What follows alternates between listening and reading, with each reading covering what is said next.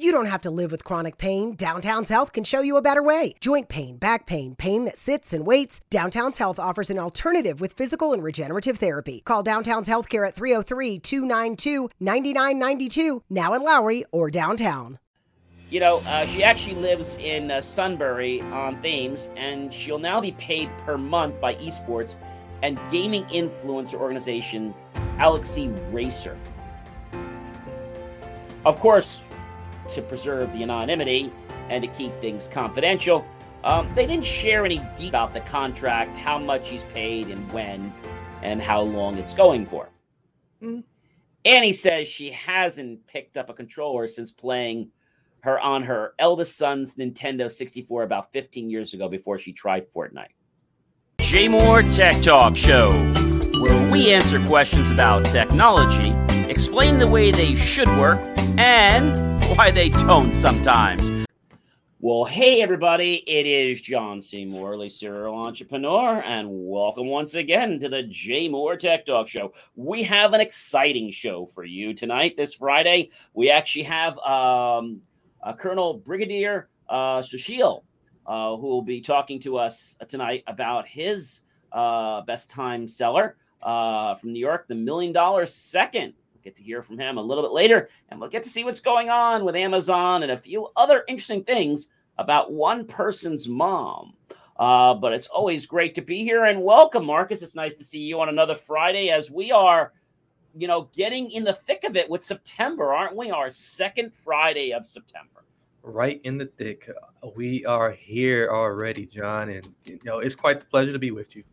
It's always a pleasure to be with you as well. And so, you know, when we're thinking about getting ready, I guess, are we getting into fall? Is that where we are? When is fall? Fall starts. This is fall season. This is fall. All right. So I'm right. So at fall season, you basically want to wear a little bit warmer clothing, a little bit, you know, so you put clothing on so you can warm up because it's cold outside. Yeah, I'm sure that's no surprise for anybody. But you know, speaking about, you know, having those type of things, I think one of the most important things is to be warm. But what if there could be clothes that could save your life? What would that be like? Just imagine how many lives could have been saved by now. That's what I'm thinking.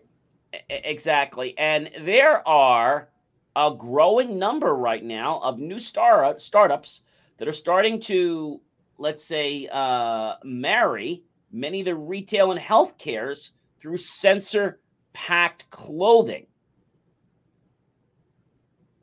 Wow. I think, yeah. You know, if this is done correctly, John, I do believe we could avoid some privacy issues, but hey, we have to do this correctly. Absolutely. And these pieces of clothing are to be able to perform tests usually done at a doctor's office. And the Wall Street Journal writes, and I quote, the prescribed garments carry out a slew of medical tasks from taking blood pressure and body temperature to running electrocardiograms and monitoring the lungs. Hmm. So they call this new type of, I guess, fitness or clothing wear smart clothes. That's what they've called it, quote unquote, smart clothes. It even includes, they call this a bra that helps signal cardiac arrest and a jumpsuit for infants that track movements and mosquito-proof clothing that prevents diseases such as malaria. Where was that when I was traveling in the jungle once upon a time? So right now, it's supposed to be around the 2022 spring-summer collection is when we'll start seeing smart clothes. But I think smart clothes are not just about keeping somebody warm, because you can have it in the summertime or you can have it in the wintertime. It doesn't matter. It's really not about, you know, wearing it to stay warm. It's wearing them to stay healthy. Yeah. And this new type of clothing is going to employ a technology that's going to allow, and I quote, us to be able to identify, analyze, and potentially prevent health issues that arise. I just have one problem with all this, and you know what that is. It's the big capital P. Yeah, the privacy. That privacy. Oh my gosh, the privacy. You never have to worry about privacy when you buy Ralph Lauren or Polo or Izod or any other brand or Tommy Hilfiger. There's no privacy issues there. I can imagine, like, you know, when you buy it, they're pulling out a nice little contract for you to sign too. What it's saying, from what I can understand from the little bit I've been reading about it, is that the clothing is going to be prescribed. Okay. So let's say people that have diabetes and things like that, they didn't even go there. But the people that have that can't just buy these lances and these testers out of the blue. They have to be prescribed. So this is going to have to be prescribed. But the thing that's interesting about this, I'm not sure why, because what if somebody wants to just wear this and monitor their health? Why would that need to be prescribed? It sounds like somebody else is trying to get their hand in the cookie jar.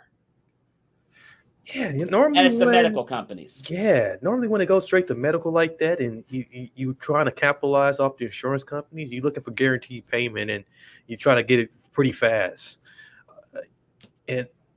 So this is very sneaky. It's going to take a polo shirt that normally would cost around $40 to $60, and I don't know, let's just say double or triple it to about $180, and maybe not even that. Maybe not even that attractive and trendy. Yeah, I think they're going to work, though, to hopefully align with certain retailers like Pole. I don't know who they're going to pick, but I would think they're going to try to pick things that are fashionable. Yeah, you would hope so. Because we know what happened with the Olympics. What were we talking about? $1,000 for this special material, and I think it was $1,000 for like the jacket and the pants that it was supposed to help you manage your temperature of your body using this special clothing. And you could buy it now on the USA Olympics store. I don't see too many people rushing to buy that. No. But speaking about rushing, we don't hear too much about parents when it comes to gaming, do we? Other than the fact that they don't want it. Yeah, it's not really a pastime for parents. Well, what if I told you a Fortnite, we know Fortnite, don't we? Yeah. A Fortnite gamer's mom becomes pro herself. Huh. Now, Annie, and I quote, says she is not anywhere near the standard of her son at playing Fortnite. And the mom is of one of the world's best professional Fortnite players, has signed a contract with a game organization to develop, listen to this, her own career. Wow.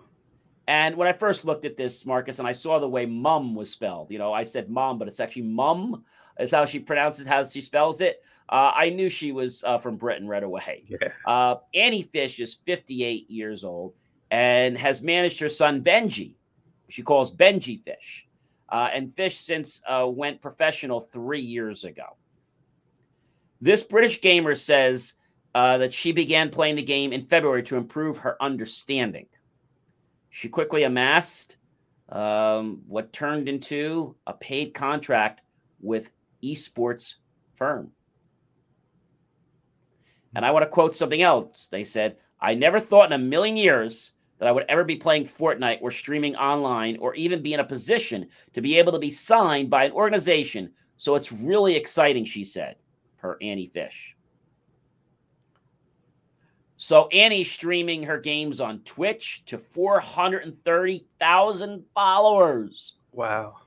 And she puts out videos of her matches to her growing YouTube fans base of 165,000.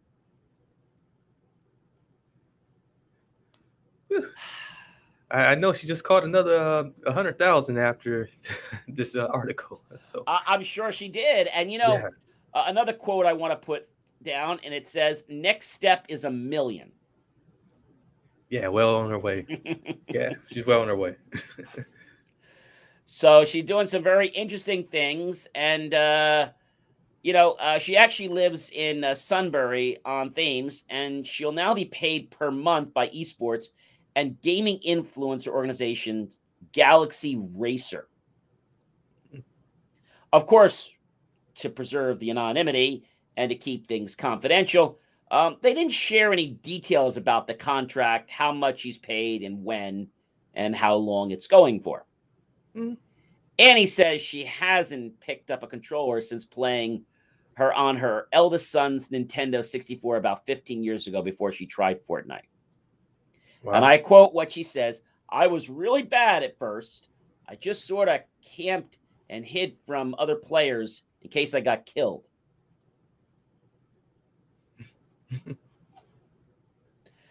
So she says, "I've been doing various competitions, but not yet won any cash cups. And I've got a long way to go, but I'm trying." So she's not winning the game, but you know what? It's because of her involvement. Yeah. I guess the fact that she's picking it up. She's not an expert at it. Annie's son, Benji, says, and I quote, "It's pretty mad that his mom is now a signed gamer." Yeah, and I'm pretty sure there's a lot of other mad gamers out there. That, you know, are envious of this signing. So I can see this even becoming a trend pretty soon of maybe other moms. But, you know, there are organizations all across America, like, you know, Moms for This, Moms of This County, Moms of the United States, Mothers for This, etc. Just like MAD, Mothers Against Drunk Driving, Dads Against Drunk Driving, very similar to that. But these organizations are crazy, Marcus. Yeah. I mean, to be part of them is supposed to be some quote-unquote elite thing, but they, like, go for blood. I mean, if you suddenly, you know, won at Tiddlywinks or Fortnite, I mean, they're going to hate you. And this is what I've noticed a lot, not only in the gaming world, but in the world of this COVID competition, I'm a better mom, I'm a better dad than you are kind of world. It's not becoming a sport that is, how can I say, supportive of each other. It's very cutthroat, you know, very cutthroat. And I'm seeing this so much, Marcus, that people out there just don't want others to get ahead, even if it's just two little tiddlywinks, or if it's an extra glass of water. Why is it that people are so, how can I say this nicely, up in other people's business? That's very interesting. And I think you pointed out something that is incredibly an increasing problem. And it needs to be diffused at some point. We did a live stream earlier this week. You know, I always do streams and I talk. I now do. I don't just give tips. I actually do questions and answers. And that's been really interesting. But, you know, what happens is I'll get something that happens to me in life. And again, I always preserve the guilty so that they can go away without a face of shame. And I talk about the experience with myself involved. There could be millions of people in the world. And I'm like, this is what happened. And here's something that happened to me. You know, being president of my chamber here in a small local town, they're very controlling. And I remember when I took this chamber over, many years ago, over 5 years ago, it was going down the tubes, Marcus. I mean, going down the tubes. And then it basically almost pretty much stopped. Few people had the books. And then what I noticed is that nobody wanted to do anything anymore. And I'm like, well, why? So stupid me, I stepped up to the plate. And I said, well, gee, let me, you know, take the ball where they've left it. Maybe they lost energy, whatever. I wound up putting my own money in to fix things like sales taxes that shouldn't even be paying, back taxes to the IRS.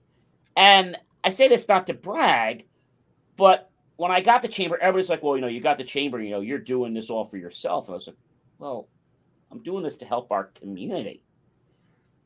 And it was just very funny, Marcus, because I'm doing this thing for the community. They all knew what a mess I inherited, but nobody told me or bothered to share with me what was going on.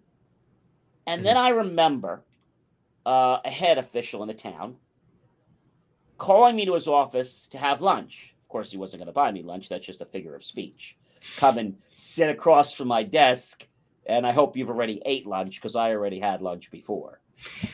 You know, so why do you ask me to come to lunch? I mean, that's just like, so what happened, Marcus, is I'm sitting there, and I might have shared this before, but I think it's apropos here. And he says to me, John, he says, you know, when are you ever going to quit? And I sat back in my chair. And I said, give me a minute. And I said his title, not his name. I said, give me a minute. I said, I want to be sure that I give you the exact minute, hour, second on the day, month, and year that I'm going to quit. So just give me a minute, because I don't want to lie to you. And I'm thinking, and I'm doing this. And he's very, like, you could tell he's in gamma, because he's like, he's intrigued that I'm about to quit. I'm about to surrender, which is what he's waiting for. And I very casually get back in my chair, and I said such as, I said, I'm going to give up.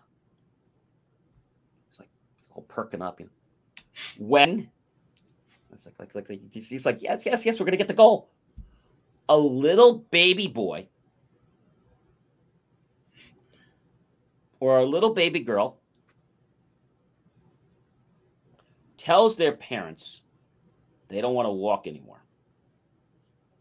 He's giving me all these funny faces, like weird faces, and I was like, and he's stroking his chin like this, and yeah, he's very perplexed, but he doesn't know what's going on or what's about to hit him.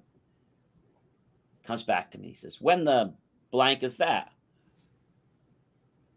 And I said to him, "Well, I think you're a parent, right? You have a few kids." And he says, "Yes." I said, "Okay, well, let me ask you a question. When did your children ever tell you that they didn't want to learn to walk anymore?" He goes back into this very gazed look. And he's thinking for like a couple minutes in real deep thought. Comes back and he says the words, "Never." I sit back in my chair and I said, said his title, "I always knew that you were an intelligent man and would give me the right answer." He looks right in my face. He says, "John, you're arrogant. Now get the blank out of my office." And ever since that day, we've had this cat and mouse, or what I like to call Jekyll and Hyde moments. Some days, he will appease me when the public is around. Other days, he will just be rude to me when no one's around. And then he has like his, I'll call them your mascots or your finger puppets, I guess you want to call it. I don't know what you want to call it. And even just a few months ago, I sent an application in for use of a field to one of the head people that runs the field. And there's a whole process. It takes 3 months. I applied and did the whole thing I needed to do, filled everything out, did everything. And I waited a couple months. And we're having this meeting somewhere, and we're about to have a meeting about something else.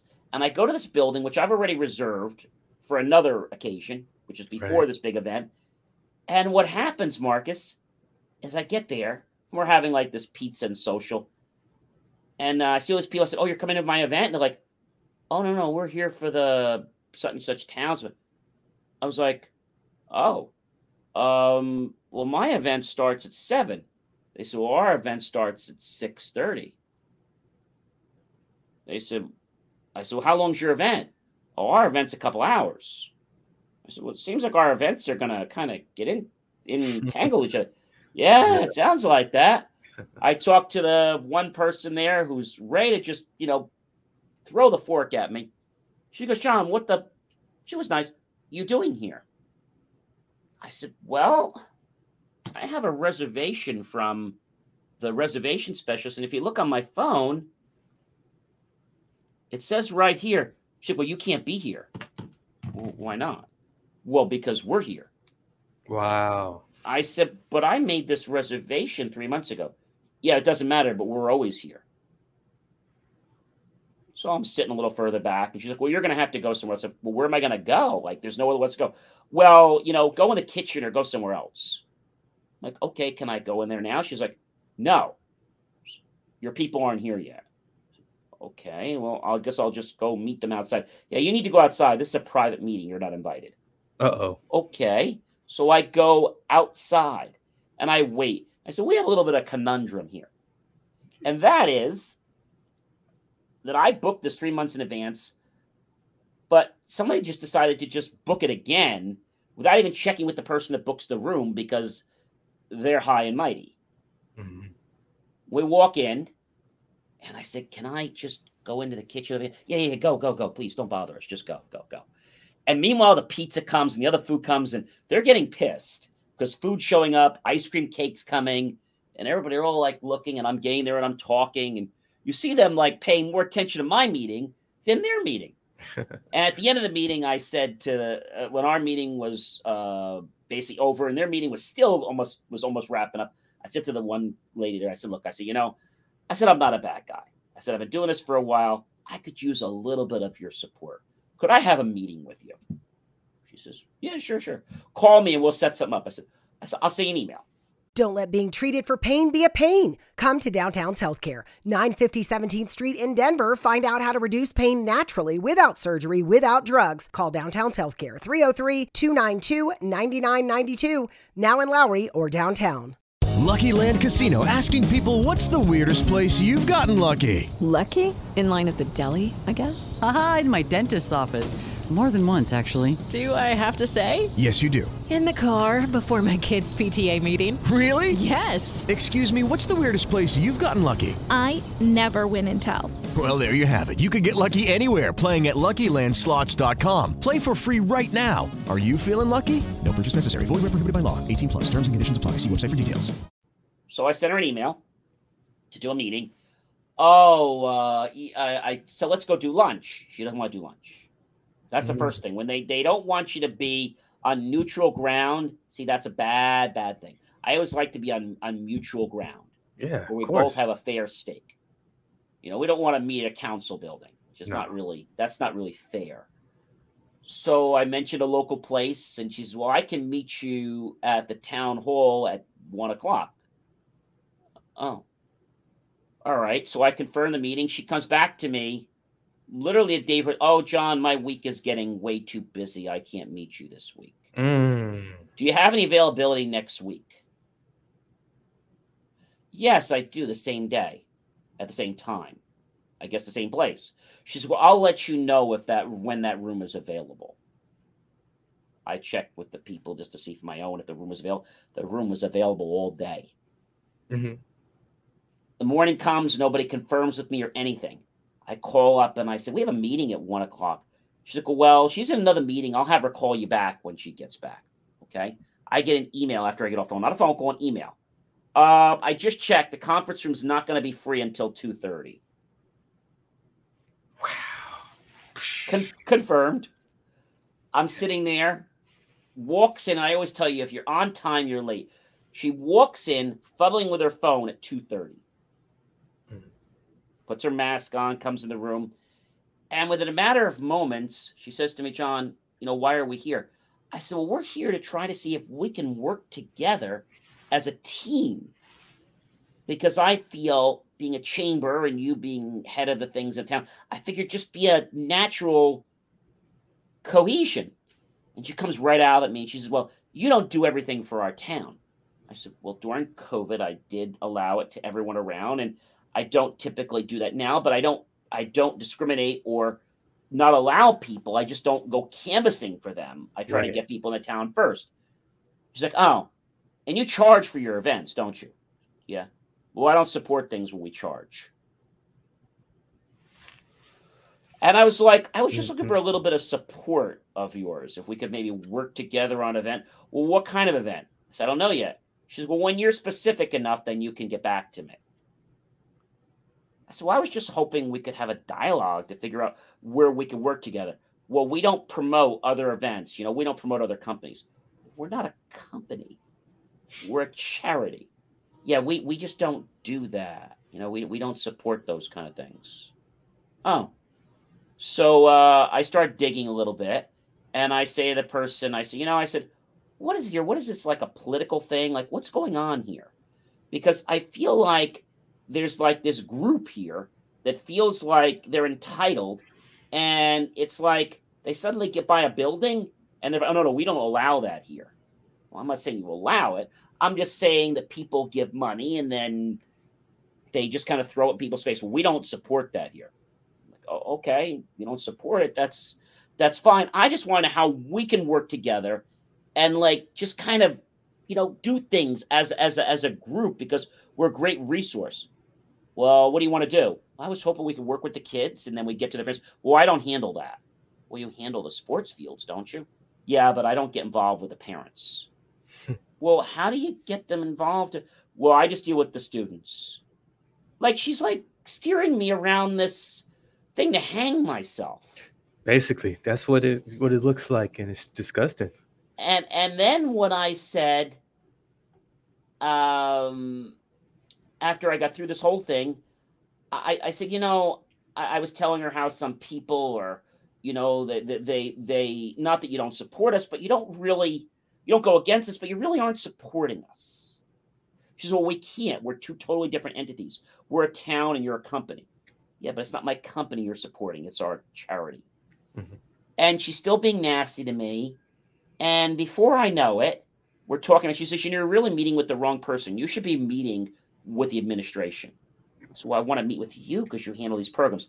Yeah, well, I'm an employee of the borough, and I don't get involved with this. I don't make these decisions. This doesn't even seem like a meeting you and I should be having. That's why I think you'd be a great person. You do all the activities. Like, yes, but I can't approve any of this. I said, and when you do grand openings, shouldn't that be done by the chamber?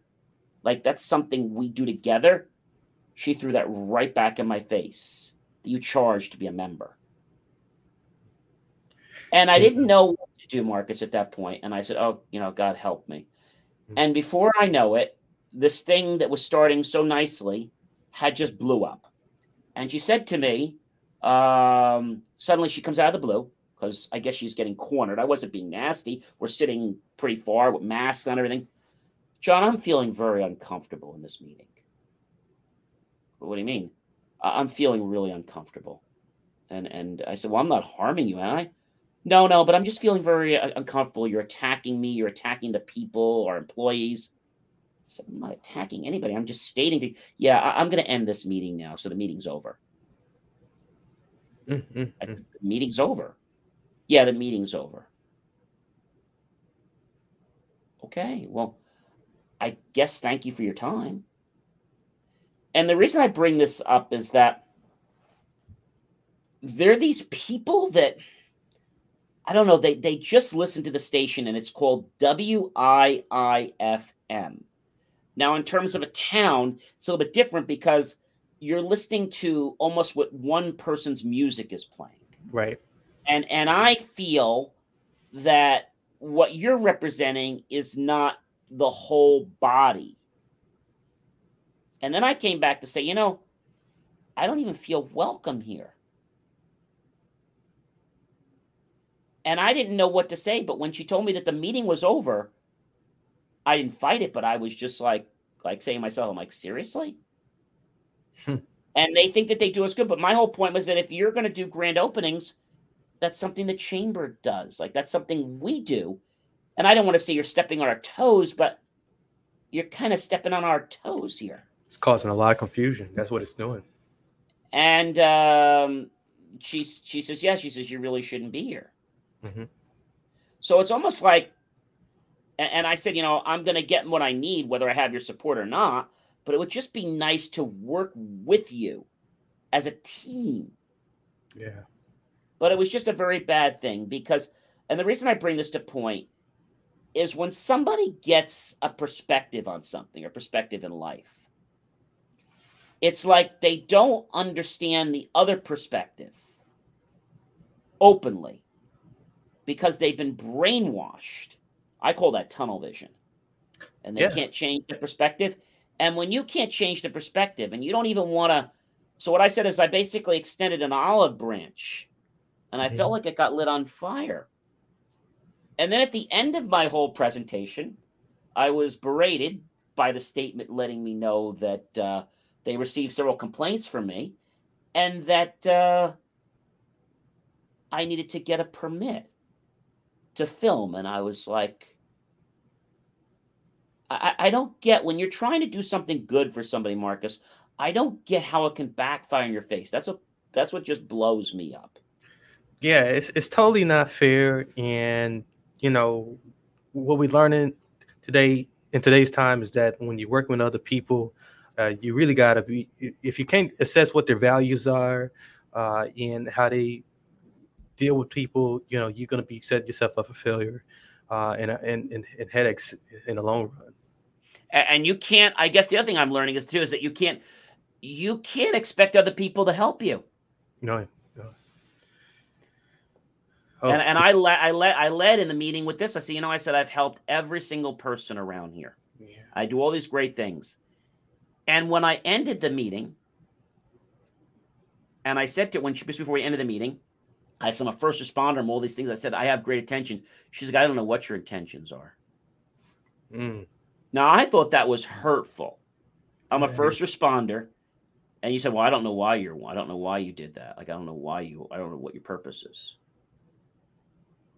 It's like they have their own agenda. Yeah. But you can't win somebody like that, unfortunately. So my thing is you got to win over the people. If you got enough people that you won over, then what are they going to do? Say, we don't want you? Yeah, if you got that support, you know, at that point, then they're saying no to you and, you know, everybody else. And it's a little bit hard to say no to you and everybody else. Yeah, so you go where you want it. I leave that to you guys as a lesson. But I also leave that to you as a stepping stone, because you don't want to get discouraged when somebody rains on your parade or, you know, when somebody decides to pour water on your ice cream. That's right. You just have to realize, or like spilt milk, you have to just pick yourself up and you have to move forward and do whatever you need to do, but you have to learn from the lesson and not harbor the negative experience that we get a lot of times in life, and just learn from the lesson, keep the lesson, but throw everything else, burn everything else. Right. Because they're useless. Well, our next guest is definitely not useless. He's an amazing gentleman. And I had the chance to have a pre-call with him before, and he's absolutely amazing. His name is Brigadier Sushil and Bhasin. I always say his name wrong. Brig Sushil Bhasin. And he actually is coming to us from India. We had connected on LinkedIn a little while ago, and you know what he does is very interesting. He talks about time consciousness, and when I first had reached out to him and thought he'd be a great guest, he wasn't sure, and I gave him some, you know, things about why I wanted him to be a guest, and we had our pre-call. But what's very interesting about him is that he is a time investment strategist. Yes, say that 100 times fast. He is a speaker, trainer, author, is what he considers himself in the STA, the speaker, trainer, author space. He is a TEDx keynote speaker. He's done corporate trainings. But again, he is also, which I think you're going to find really interesting, is he wrote a book. He wrote a book, New York bestseller, $1 Million Second. And there's a very interesting thing about him is that time is what he talks about. And what we're going to learn today in the interview, hopefully the questions that I'm going to ask him, because I did read his amazing book. And we'll have a link to that when the show gets transcribed and put back on the site. Time is a very precious asset that you and I have every single day. The problem is a lot of people abuse time. And once you abuse time, you can never get that time back. Ladies and gentlemen, please help me welcome to the JMOR Tech Talk Show tonight, Mr. Brig Sushil Bhasin. who's actually from the Army, and a lot of what he is going to talk to us about comes from those disciplines that he was so fortunate to be part of. Again, please welcome him to our stage, Mr. Brigadier Sushil Bhasin. Well, hey, everybody, and welcome once again to the JMOR Tech Talk Show. I am very pleased to have our guests with us here tonight to talk to us about a very interesting book that he recently published, The $1,000,000 Second. And he talks to us a lot about time. Welcome to the show, Brigadier. How are you tonight? I am very well. Thank you so much for this wonderful opportunity. I'm so grateful. It is our pleasure. Well, listen, when we talk about any type of book or any type of creative work, I have to ask you, Brig, what was your inspiration for wanting to write this particular book? So what happened, John, was that I was born in a very simple middle-class family. But one thing about my parents was that they taught me discipline right from the childhood. Everything had to happen at a particular time. There was a time for sleeping. There was a time for waking up. There was a time for breakfast. And you couldn't be late. And my father was very particular. And then I was only about 10 when I went to a military school. And there it became even tougher. And then I went to the National Defense Academy and then Indian Military Academy during my training. And then as an officer of the Indian Army, so at every stage, it was becoming more and more strict, and the value of time was being highlighted. When I decided to step out of the army and came into the corporate world, I saw there was a vast change. The corporate executives who came to my camp for a corporate training would take it very easy. If they said they had to come at 9, they came at 10. And then they would settle down to breakfast very leisurely with not even a sense of urgency that they need to hurry up because they've already lost 1 hour. But when it came to 5 p.m., they all wanted to be very punctual in leaving the camp. And that got me irritated. I also found that, you know, I used to do team building, leadership and team building, and they would ask me, or I would ask them, what do you want to be covered? And they wouldn't give me exact answers. And finally, what I found was that they would give me time management is certainly one of the criteria of team management. And therefore, I started working on some of the army principles or the cultures that we had used and started using it in corporate world. And I started discovering that it's working there as well. And that's the time I thought, why not put all my experiences together and put them in the form of a book? So that is where the idea came from. Brilliant idea, Brigadier. Brilliant idea. You know, as you all know, whenever I have a guest on the show, I'm one of the very few that actually takes the time to read the entire author's book from cover to cover, which is why when they reach out to me, which Brigadier actually did several months ago, I don't put them on the air right away. We do have a backlog, but also it takes me time to read these books and, you know, digest them. And I read a lot of books, so I get to get a firsthand look. But one thing that was very interesting about this book, you know, lots of times authors have tributes. And this one, was very interesting because Brigadier had a relative, his nephew, Rohan Kushwaha, and he actually died at the age of 17. Tell us a little bit about him, Brigadier. So this is my first cousin's son. They are settled in New York for the last about, I think, 30, 40 years or whatever. And so I have met him very little, only when I went to New York somewhere in 2010-11. I've seen him as a young boy. Now what happened was that he at the age of 15 had a brain hemorrhage sort of thing.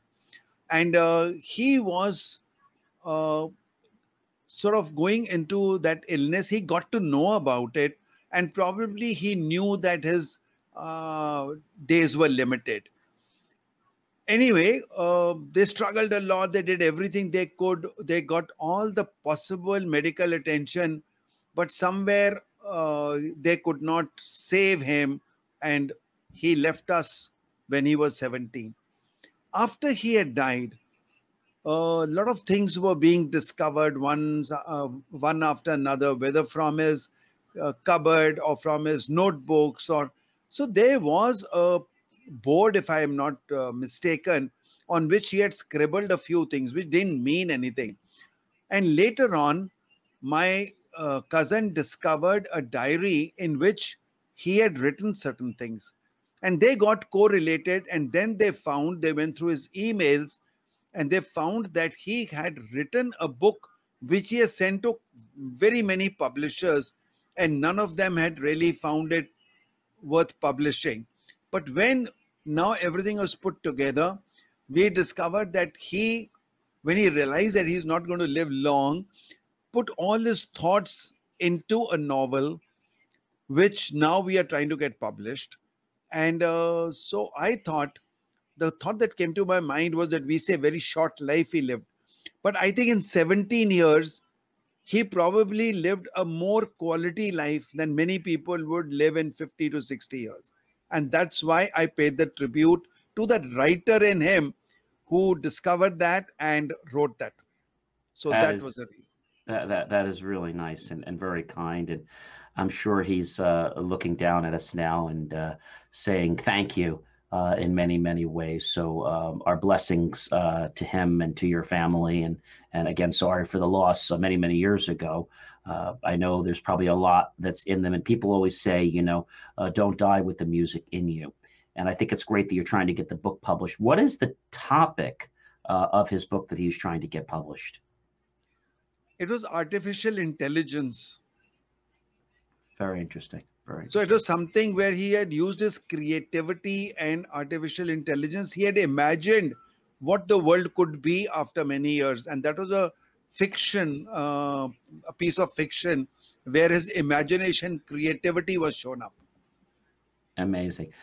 There's a lot of points in the book, and there's one that comes to mind around page 31.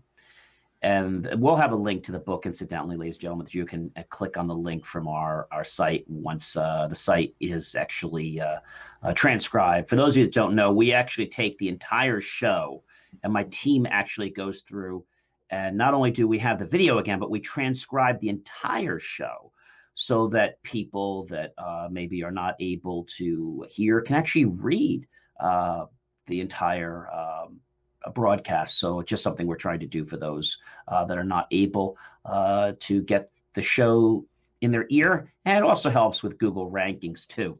Do you suffer from chronic hip, knee, or shoulder pain? Avoid drug dependency and surgery with Downtown's Healthcare in Denver. Downtown's Healthcare offers regenerative therapies that stimulate the body's self-healing process. Call Downtown's Healthcare at 303-292-9992, now in Lowry or downtown. With the Lucky Land Slots, you can get lucky just about anywhere. This is your captain speaking. We've got clear runway and the weather's fine, but we're just going to circle up here a while and get lucky. No, nothing like that. It's just these cash prizes add up quick. So I suggest you sit back, keep your tray table upright, and start getting lucky. Play for free at LuckyLandSlots.com. Are you feeling lucky? No purchase necessary. Void where prohibited by law. 18 plus terms and conditions apply. See website for details. So when we say how busy are you, a lot of people always say, I'm busy, right? You probably hear this, Greg, right? They say, I'm busy. Or they put so much time down on paper, I'm busy. Like, I'm really busy. Don't bother me. I'm busy. I'm very busy. Okay. But at the end of the day or the end of the week, you ask them, are you busy generating revenue, or are you just busy making yourself busy? And I think a lot of people, and you probably can agree with this, Brigadier, is that people make themselves busy and appear busier than they are, but they're not getting anything done productively. It's almost like they're sabotaging themselves because they're so busy. I know that when I'm busy, if I want to meet with somebody, no matter how busy I am, I make time to meet with that person. So I think this really speaks something very important about time management. Give us a little sum up of your thoughts about what I'm reflecting on here. Absolutely. What you said is so right. Actually, I even say that people pretend to be busy, or they think they are busy and they're doing all sorts of things without even realizing what are they getting out of it. So I learned this lesson way back from my brother-in-law, who was also in the army, and he was in an assignment which really kept him very, very busy. That was everyone's perception. So I was appearing for an examination and he had already done that. So I wanted some help if he could, you know, do my correction of my or evaluate my assignments and give me a feedback as to what needs to be improved.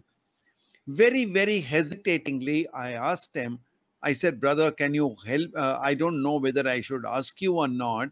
And I know you are a very busy person, but this is what I need. And do you know what he said, John? He said, why did you hesitate in asking? I said, because I know you're so busy. He says, you know what it means? It means priority. When I say I'm busy, I actually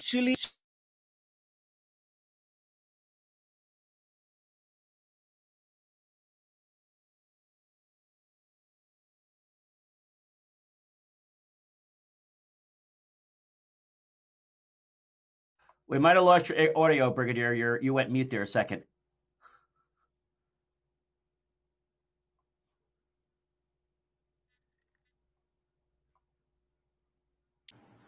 Okay, looks like you're back. Should I speak again, or you want me to? Well, we got what you were saying about priority, and then I think you went out. Okay. So what he said was that when you say I'm busy, you actually mean that it doesn't fit into my priority, which means that your work is not as important as my work. But he says, I know that what you're wanting to do is so important that I will switch my priorities and do your work first. And from that day, I understood that when I tell people I'm busy, I'm giving an indication that I don't think your job is important enough. That's a very well-spoken statement. And, you know, a lot of people in life, they just do tasks every day, but they don't seem to have a systematic order. I know whether we're doing marketing or my IT company is writing an app, everything has to have a priority, from which projects are important to even the grandeur level of what needs to be taken care of, from semantics to things that work, but things that are just minor bugs. So you have to prioritize. And so I also think that when something gets to the final production line, you have to make sure that if you had all these wish lists, that everything that you really need is in there, even if you cut out half of it, because the priority of having something that doesn't look professional or work professionally can really be a problem. But I'd say something else to that. Every day, whether it's COVID or whether it's anything, people are busy. And what I mean by that is they pretend to be busy. Social media is a perfect example. You post something and you don't get response immediately, do you? People are busy, right? The challenge is that people think that what they're working on is more important than what you're working on. Now, not that what they're working on is not important, but people don't open up their eyes to even give others a chance. They never take a chance to get that few seconds in their mind unless it's something that's going to help them directly. And I've noticed, Brigadier, that a lot of people are selfish when it comes to being busy. What do you feel about that? Absolutely. I think you said something so right, which means that, you see, when I don't respect your time and I'm so self-centered that everything is working around my priority and my time, And, you know, even after writing this book, there are some videos I've done which are there on YouTube where like a lot of feedback came and a lot of discussions happened. I realized more and more of the respect for each other's time, that it's not only my time, I should also know how my time impacts other people and how other people's time also impacts me. So if I know that I have a friend who's always late, I would not even dare to have an appointment fixed with them where my time is crucial. Or I would know that this person is not to be taken seriously. So if you respect each other's time, that is very important. And also consider that his priority, if important, may sometimes override your priority. And that switching of the importance of whose priority is important right now is something that we can't be neglecting. I agree 100%, Brigadier. You know, during the pandemic, I think a lot of people that were meeting virtually, and we've got some of it still happening, I think they believe that because they can just get out of their bed or they're in their office and they don't have to go too far, that it's not a priority for them. And so we adopted a philosophy a while back that when someone schedules an appointment for someone on my staff or myself, if they miss an appointment, it's okay. And then they schedule another appointment, a team member reaches out to them and says, just want to let you know you had an appointment with this person last time at this time. You didn't show up. I understand you rescheduled one. I hope everything's okay and it's not an emergency. We just want to let you know that if you don't show up this time, you're not going to be able to book an appointment with us for 30 days. If you don't show up the third time, you will never be able to book an appointment with us ever again. I think the problem, Brigadier, is everyone just feels that because you're online, you can do whatever the heck you want. And I think it's just as important to be on time when you're in person or you're virtual. Like you said, you're still demonstrating respect. My parents always taught me to be on time, but someone else taught me something very interesting, Brigadier, and you'd appreciate this, being from the Army. So, you know, you get up early. At this time, I was getting up at 5 o'clock in the morning. I was taking a trip, and I had used a new limo company to go to the airport. This was many, many years ago. I was actually probably in grammar school, and my parents and I, we were all going away on a trip. And so I got up in the morning, and the car was supposed to be there, I'm going to say it's 6 o'clock, to be at the airport in plenty of time. Well, I got up at 5, and at 5:30, we're still finishing to get ready, and we see a car outside. A minute later, they ring the doorbell. And I was like, did we say 6 o'clock? So I said to the gentleman, I said, I think we said 6 o'clock. Oh, no, you did. You said 6 o'clock. I'm just early. Oh, I said, you're like a half hour, 45 minutes early. That's right. Because in my business, when you're on time, you're late. Yeah, we've been using this phrase in the Army. So if you're called at 8 o'clock, if you are there at 7:55, you're okay. If you come at 2 minutes to 8, you're late. Yeah, I'll tell you another very, very interesting story here. I was still serving in the Army, and I had decided to leave the Army, but I was still there. And because I decided to start a school, there was a school which had come up in Mumbai, which was a very high quality school. And I wanted to go and meet the principal and sort of get an idea of what makes that school so great. So I came to Mumbai, which I'm not used to, and I didn't know the traffic. There were no Ubers that time, and there was no GPS that time. So I got an appointment with her at 11 o'clock. And when I was about half an hour distance, according to my estimate, there was such a lot of traffic jam there that I couldn't do anything. So I called her up and I said, ma'am, I'm sorry, there's so much of traffic here. It looks difficult that I'll be able to make it. Now, my training was that if you are not able to make it for reasons beyond your control, at least you tell that person so that that person can do something else in the meanwhile and is not sitting idly waiting for you. She gets some time to readjust whatever she's doing. She says, no problem, Brigadier, come any time you want.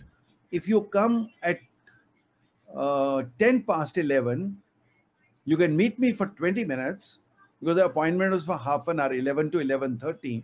If you come at 11:15, you'll get 15 minutes. If you come at 11:25, you'll get 5 minutes. And if you come at 11:30, my next meeting would have started. It took me just another couple of minutes. When I saw a break in the center pave, I asked the cab driver to take a U-turn because I now realize I cannot be there till 11:30. So I took a U-turn and came back home. But I came back with a lesson. I've never been late thereafter. What I do now is, like what you said, I'll be there half an hour earlier. I will open my laptop. Now you can do a lot of things on phone, but I used to open my laptop, check my mails. I will rather spend that time in that person's office so that no more traffic can stop me from being on time. Another story I have, I just finished reading your book a few days ago, and a day before I got to the chapter, I thought it was very, synchronistic. A day before, I hadn't read this chapter in your book yet, but I do a motivational tip every day, and I was doing my extended on LinkedIn, and I was doing S for systematic. And I had talked about 86,400 seconds. That's what we all get in a day. And it's funny because the next day, that was the chapter I read in your book. I said, I just did that. It was like deja vu. And so the thing I want to leave with everybody is that 86,400 seconds, that's the amount of seconds we all get that. We all get 24 hours in the day, okay, depending on how much time you sleep. We all get 4 or 5 weeks a month, and we all get about 52 weeks a year, give or take, vacation time.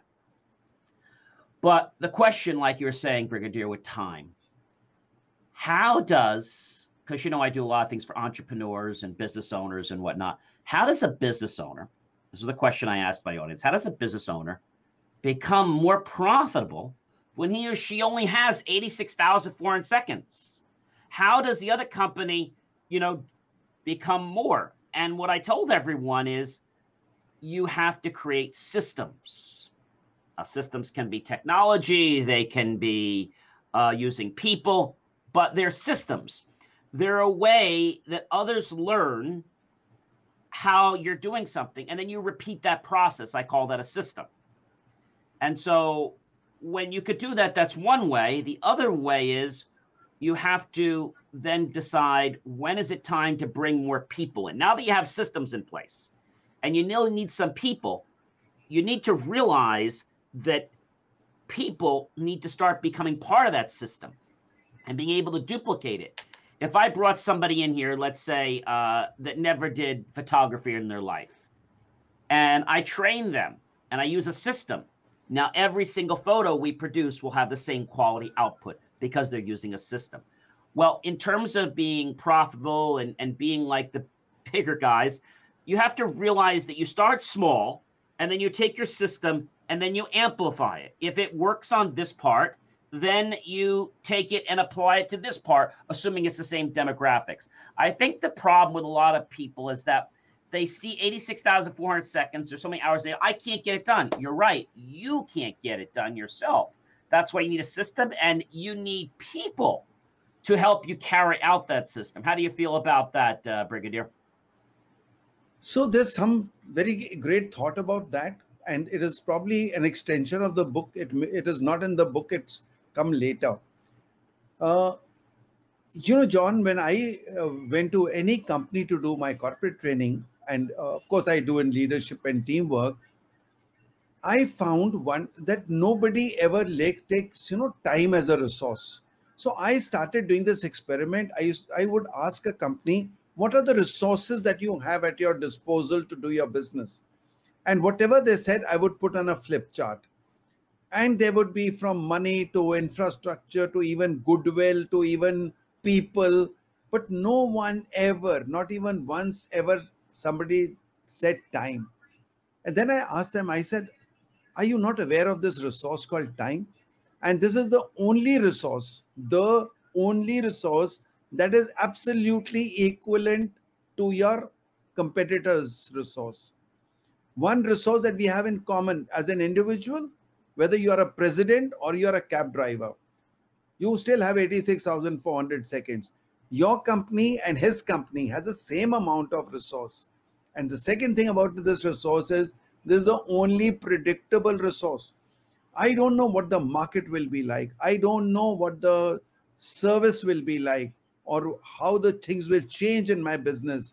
But I know one thing, that next month, next year, even after 100 years, the day will still have 24 hours. Can we use these two things profitably in our business? So the second thing that got carried on after this was, I still remember I was doing a training, and that was on time management for a general insurance company. And the MD of the company was also sitting there right in the front on the table. And I asked him, I said, sir, how many hours do you devote of your day to your company? Or how many hours do you give to your company every day? So he said 8 hours, but I'm productive 5 hours. I said, that's very nice of you and very courageous of you to say that. But tell me, you said that you would be responsible officially for 8 hours a day. He said, yes. I said, how many people report to you? So he said some figure, but I said, okay, let's round it off to 1,000. He said, yes. I said, how many hours do they work every day? He said, 8 hours. I said, are you managing 8 hours or are you managing 8,000 hours a day? This is compounding of time. Now I told him, sir, you said that you are productive 5 hours a day. And let's say if I can help you and train you to increase your productivity from 5 hours to 6 hours. And if I also take with you your first level of reportee, say 5, 10, whatever number of people you have, and everyone's productivity is increased slightly, would you believe that it will increase the productivity of the entire company? Because these productive people will get more productivity out of their subordinates? He said, yes. I said, sir, that is compounding of time. Exactly. I'm getting a message from our production team. We do have to wrap up as we are just about time. I do want to thank you for coming to our show. And it's a great book, ladies and gentlemen. We will have a link for you to check out the book. There's also some spots where people can go in and actually review kind of their homework. And actually put the time in, no pun intended, put the time in to actually work on their time management. So ladies and gentlemen, I hope you have enjoyed this. Brigadier, we really appreciate, first of all, you sending me the book and having the privilege to be able to read it and impart some of your knowledge and bring you here on the show so that many of our viewers, as well as Princeton's community, could learn a lot about time, because I think everyone in this world definitely needs to learn more about how they can be more useful at managing their time. Thank you. Thank you very much for this opportunity. And I'm very grateful to you. Well, you're very welcome. The Army way, salute. Thank you so much. And we thank you and we wish you all the best of your success. And if you have another book down the road, reach out to us. We'll be more than happy to invite you back and talk about that as well. Surely. I've just co-authored a book with Michael Podolinsky, who's one of the known Asia's guru in productivity. Well, I'll tell you what, reach out to him and we'd be happy to have both of you on the show. We do two people on the show, so reach out to him and send us a copy of that, and we'll get you both on the show. Thank you. Thank you. Well, Marcus, what did you think of Mr. Sushil? Well, that's some pretty intense stuff. And, once again, thank him for his service, from fellow, military veteran to another military veteran. So, very intense stuff. I definitely enjoyed the interview. It was great. It was an amazing interview, and we could peel all around the world. But the thing that really latched with me the most, and I want to bring it up again in case our viewers missed it. Don't let being treated for pain be a pain. Come to Downtown's Healthcare, 950 17th Street in Denver. Find out how to reduce pain naturally, without surgery, without drugs. Call Downtown's Healthcare, 303-292-9992, now in Lowry or downtown. With the Lucky Land Slots, you can get lucky just about anywhere. This is your captain speaking. We've got clear runway and the weather's fine, but we're just going to circle up here a while and get lucky. No, nothing like that. It's just these cash prizes add up quick. So I suggest you sit back, keep your tray table upright, and start getting lucky. Play for free at LuckyLandSlots.com. Are you feeling lucky? No purchase necessary. Void where prohibited by law. 18 plus terms and conditions apply. See website for details. And that is the word busy. Have you ever heard people say, Marcus, are you busy? Yeah, you hear it all the time. I'm busy. You're busy. And the thing is, most people, Marcus, are not busy. No. If you're busy, well, that's fine. God bless you. Okay. And more power to you. But people are not busy. It's like they appear to be busy, so they seem more important. Yeah.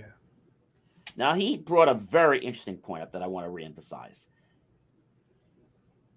He was working on a project, and his relative, he knew, was extremely busy.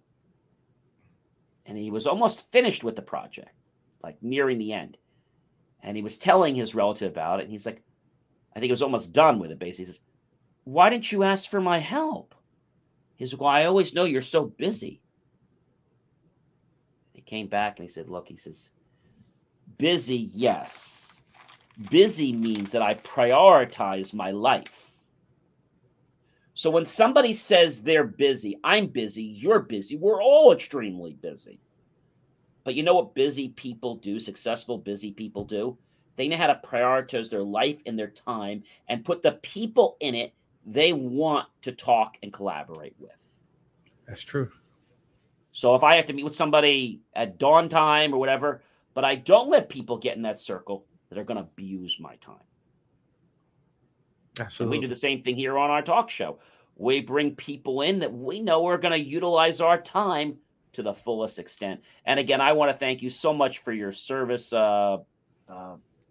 Brigadier. It was really an honor to speak with you and to get your book and to read it. $1 Million Dollar Second is an amazing, amazing book. And again, we'll have a link about that. Now, Marcus, we talk about Amazon a lot. And I want to say two things about Amazon. So, you know, they make mistakes sometimes. I'm sure you've never noticed this. I lost like an $800, $900 drone. They had to replace it for me. The guy just drops it off in the middle of my parking lot at 10 o'clock at night when no one's here. In the middle of the parking lot, not even at our door, like in the parking lot. The next morning, it disappears. It's no surprise, right? Yeah. So I've returned maybe or asked for refunds on 4 things in a year. Okay? Not a lot. I got a letter yesterday from Amazon's customer service telling me they are severely concerned about my account. And they've noticed that I've had several refunds and replacements in the past year. And unfortunately, if this continues, we may have to close your account. I very politely respond to them, dear Amazon customer service team.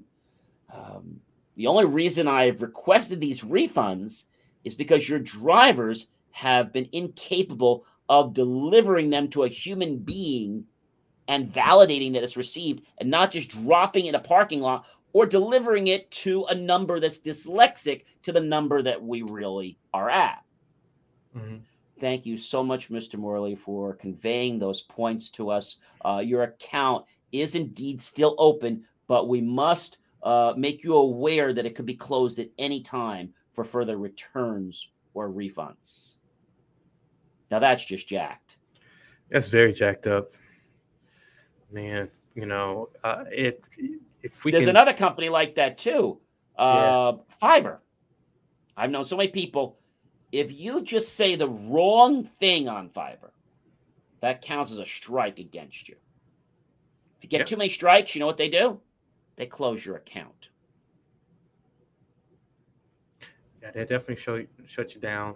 You know, they don't let you reopen either. Yeah, so people just open other accounts and different names, and hopefully they don't catch them. But it's just really wacky, this customer service. I remember using them one time. I don't use them often.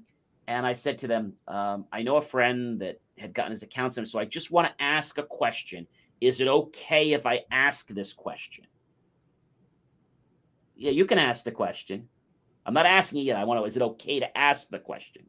Because he was just asking a question and he got suspended.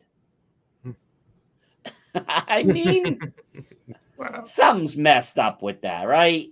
Yeah, you know, you wonder who's operating these community standards, who's monitoring these things. You know, well, they're out of where are they out of? They're out of another country. Is it Australia or New Zealand? They're out of some other country. Where's Fiverr based at? I'm trying to remember. Where's Fiverr's headquarters? Yeah, I know they're out of the country. You know, they're definitely not in the country here. But it's funny how everybody, you know, latches on to these places. Oh, they're in Israel. That's where it is. Tel Aviv, Yafo, Israel. I knew it was one of those places that were way, way out of the boondocks. Yeah. I understand that you want to keep a culture, right? But what I don't understand is when you don't keep it to the right level. And today, what I was explaining to you guys about my little challenge that happened a few days ago is really discrimination. Now, we hear about it a lot with race, religion. Sometimes we hear about sexual orientation, but we don't oftentimes hear about it when it has to do with a difference of opinion. That's still discrimination. It is. I think it's discrimination of power. I think the others are very easy to tack on and say, hey, you know, yes, we're discriminating against you. But this, no, we're not really discriminating. And I remember that when I cited an incident that happened, and I said, so what is the town's way when you just don't agree with them? They just suddenly send out lawyer toilet paper and threaten you. And that's when I was told that the meeting was getting very uncomfortable. It wasn't pinned to that person. But I always say this, Marcus, if you're going to take that kind of a comment and be so defensive, you're in the cookie jar. If you were like, well, you know, John, I can understand where you're coming from. I don't know why that happened. I'm very sorry for you. Instead of, well, you know, I don't like your tone of voice. And I don't like that you're putting people down. And well, I'm not putting people down. I'm just, yeah, well, I'm just feeling a little uncomfortable. Maybe because you're one of the people that are doing it to me. I didn't say that. But I think what I was saying hit home to the person. Right. And that's normally how it is. If it, you know, if they get that up in arms about it and very offensive about it, you know, it's usually the truth. The truth usually hurts. I always say, Marcus, the truth will set you free, but you can't always ask these people to help you because for whatever reason, they just have their own agenda. And I honestly think it's a power trip. Yeah. I think it's a power trip. Because when I started and I said, I don't need to have all the power, right away, it was like, well, I don't need it. It was like, right away, I don't need the power either. Mm-hmm. If you didn't care about the power, you'd be like, all right, well, you could take some, I could take some. And not, well, I don't want any of the power. Like, you're red-handed. Mm-hmm. I mean, I caught you with the gun. I caught you with the merchandise in your pocket. I mean, you're going to jail. You know, and I left a clever remark. I said, I'm glad to see security stepping up around here. What do you mean? I said, what do you mean? The police department? I said, no. I said, I see we're getting new cameras outside the building. I said, and all the doors now are all access control. And I said, wow. I said, that's interesting. Oh, I didn't even notice it. You didn't notice it. So it's like not much misses my eyes, but when I bring them to people's attentions, it's like they didn't even notice it. Well, I have one more interesting story. When we think about, besides Amazon, we talked about what happens. Amazon is starting to bring in cashierless tech. Mm-hmm. To Whole Foods stores. Yeah. What do you think about that? I think think they waited long enough to see a lot of other convenience stores do it, to where they can, you know, see where they can do it, improve it. The technology, and I quote, is called just, quote, walk out. Technology that allows shoppers to enter a store by scanning an app and exit without needing to stand a checkout line. Cameras and sensors track what items shoppers select and charge them when they leave. We've seen some examples of this. Yeah. I don't think this is 100% perfect. And we do know of some points where people go to buy alcohol where they have to be verified in person because the technology still cannot. Otherwise, there'd be liabilities. If you do returns that are too large. So there are some issues. It's almost like if you go to like your local, let's say fast merchandising store to like for home products and stuff, you know, they have somebody there, they're paying minimum wage. And what are they doing? They're there to make sure that you just pay and walk out. They have little red, yellow, and green lights. They're, oh yeah, press this button, press this button, press that button. Oh, have a nice day.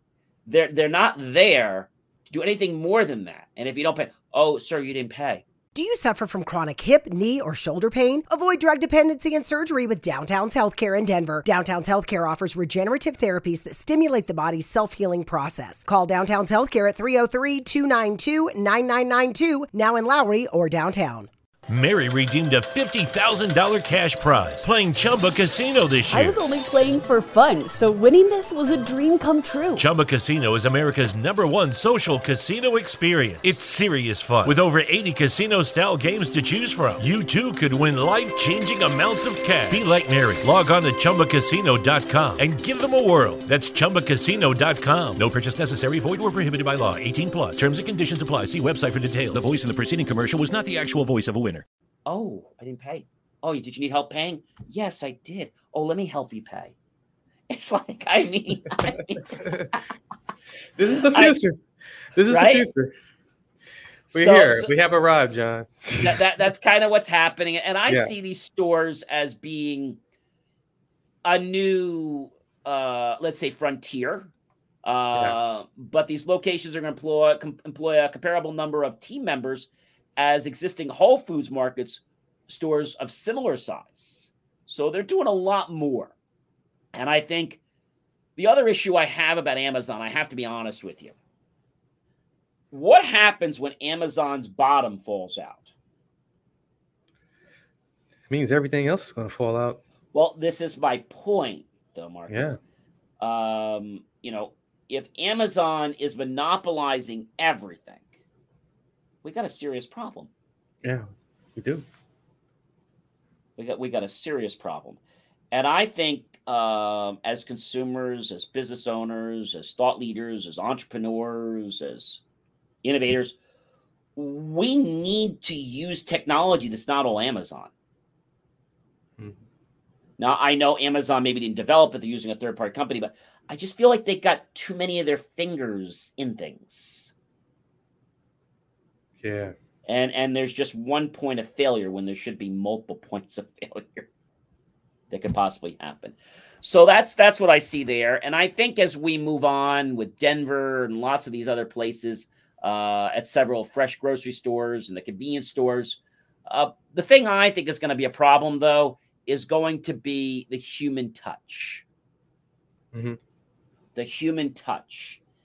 And I see these happening a lot in like let's say VIP suites, maybe luxury condo buildings. Yeah. That's where I see them. I don't see these in your senior citizen complex. I don't see these. I could see them in your hotel at Marriott or Courtyard or places like that, or Holiday Inn Express or Holiday Inn Place. Like I could see that. I would not venture to see these things at a McDonald's. We tried that. Look what happened several years ago. They realized that it was going to cost them more money to retrofit the darn kitchen. Yeah, it didn't work out. It didn't work out, exactly. So I think a lot of stuff is going to be happening. And the last thing I want to tell you, did you know what Apple announced a new date? Yeah. So we have the new date coming out. I know you'll be looking forward to the unboxing for that. Don't know what's coming yet. I'm on the waiting list. It's actually, they made the date September 14th, actually, September 14th. And we're saying the iPhone 13 is supposed to release, meaning September 24th. So this is what's believed. I mean, it's only speculation because we don't have anything concrete. The phone is probably, most definitely going to be showcased. Mm-hmm. But it's not going to be available to purchase until 24th. Yeah.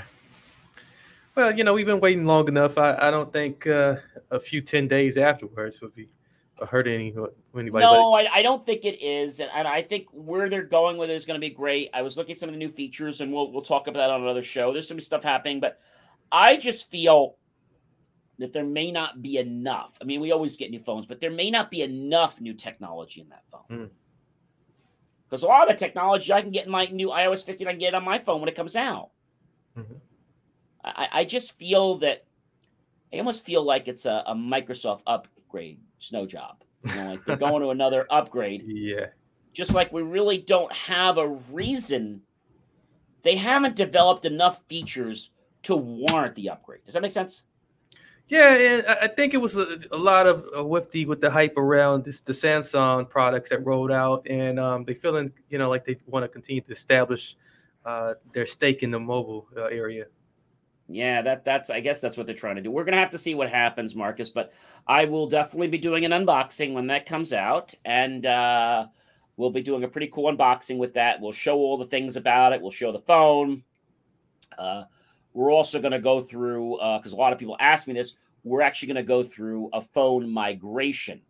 So we'll do an unboxing, then we'll do a phone migration, and then we're going to do a review. So we're going to do three videos.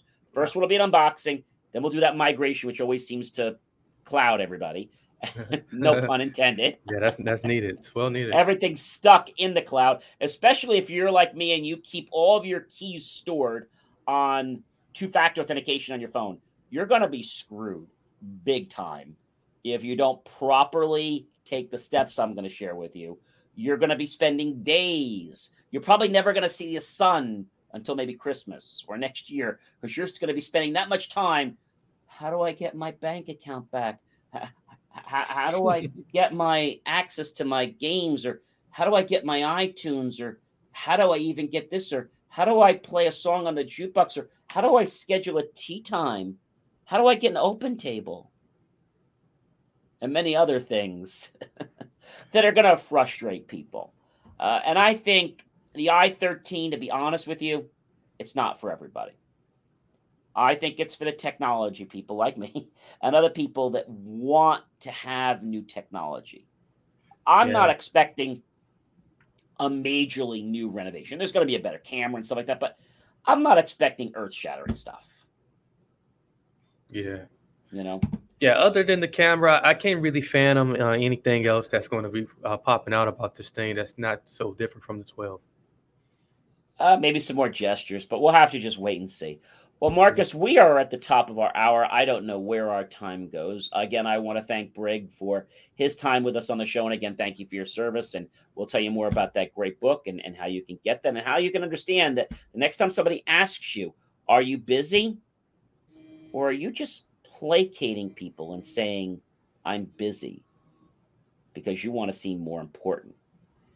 Think about that. The next time somebody asks you, are you busy? I want you to just take a step back and see, are you really busy, or are you trying to hide from something? Or maybe, is it truthful that you're not wanting to do it because they didn't help you? Why tell them you're busy? Want to say, you know what, Jim, last time I asked you to do something, you're always busy. I just don't want to help you. I just like to get right to the punch, Marcus. I think there's enough BS out there. If you don't like me, the heck with you. You know what I'm saying? I'm going to tell you the way it is. And the reason I'm not helping you, it's really simple. I had to move all this furniture 3 weeks ago. I needed help getting this stuff done last year. And you were always busy. Don't blame it on COVID, because I know you were fine. And that's their first thing to go to too. That's the most frustrating part about it. I say this right. I should have it on the. Yeah, you should. Yeah, you should. You should have a T-shirt for that. Thanks for calling XYZ. If you're calling to tell us that you can't do something because of COVID, please hang up. All right. Well, listen. If you have a product that you would like us to unbox, be sure to visit jmor.com. Let us know what that product is. Of course, you'll have to donate that to us and pay the shipping. I always tell people, please send us a great product, not one that's lemons, because we're not going to make lemonade out of that product that you know isn't any good. So why send it to us? Because we're just not going to do it justice. And if you'd like to be a guest on our show, all means, got to be educational. Go to our website. Tell us a little bit about who you are, why you should be a guest. We'll set up a pre-vetting interview with you. If we think it makes sense, we'll invite you onto our show. Well, ladies and gentlemen, I am John C. Morley, serial entrepreneur. And, you know, it always gives me great pride, great pleasure, and extreme honor to be with you every single day. And now catch our brand new channel on LinkedIn, John C. Morley, serial entrepreneur company page, where you can catch lots of great things about how to improve the quality of your lives. And if your life doesn't need any improving, which I think it might be fibbing, I'm sure you could improve some other people's lives, right? Marcus, it's been a great show. It's been great having you again tonight. Pleasure, John. Have yourself a great weekend, everyone. Don't drive everybody too crazy while we're waiting for summer to end. What is it, the 21st, 22nd? Enjoy these last few weeks before summer ends, the 21st. And don't drive everybody crazy. And just be grateful for the weather, what you have, and look forward to an amazing October as well. We'll see you next week, everyone. Take care. Thank you for tuning in to the JMOR Weekly Technology Show, where we answer your questions about how technology is supposed to work and sometimes why you have challenges getting it to work that way. For more IT support and tips, just text IT support to 888-111. That's IT support to 888-111, and you'll get tips on technology. I'll see you next week right here on the JMOR Tech Talk Show. Remember, jmor.com.